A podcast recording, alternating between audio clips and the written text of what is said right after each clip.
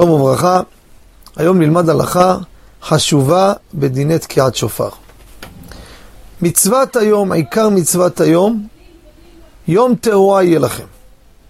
תרועה, מהי התרועה שהתורה אמרה? רבותינו הסתפקו בזה. ולמדו מהפסוקים שכל תרועה יש תקיעה לפניה, תקיעה לאחריה. אז אם אנחנו לא יודעים מה זה התרועה, האם התרועה היא שברים, סוג יללה כזו, ש...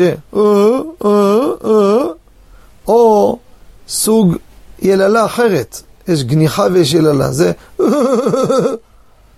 מהספק הזה, אנחנו עושים את כל הסוגים.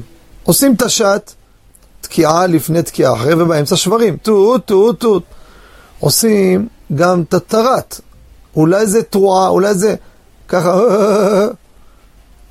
אולי זה, שני, ובספק, אולי זה שניהם, עושים את השרת. עכשיו, יש לנו תקיעות מיושב, מעומד, חזרה, סך הכל יוצא מאה קולות. האדם שלא מתפלל במניין, מתפלל ביחיד, היה בבידוד, חולה, אנוס, הוא לא צריך לשמוע את כל הקולות האלו.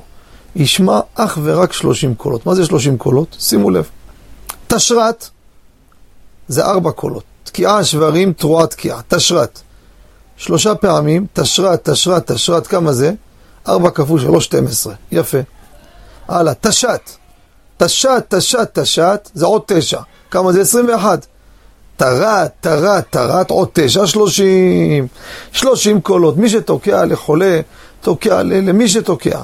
לא היה בסדר התפילה עם הציבור, חובתו היא אך ורק שלושים קולות. עם ברכות כמובן. תודה רבה ושנה טובה.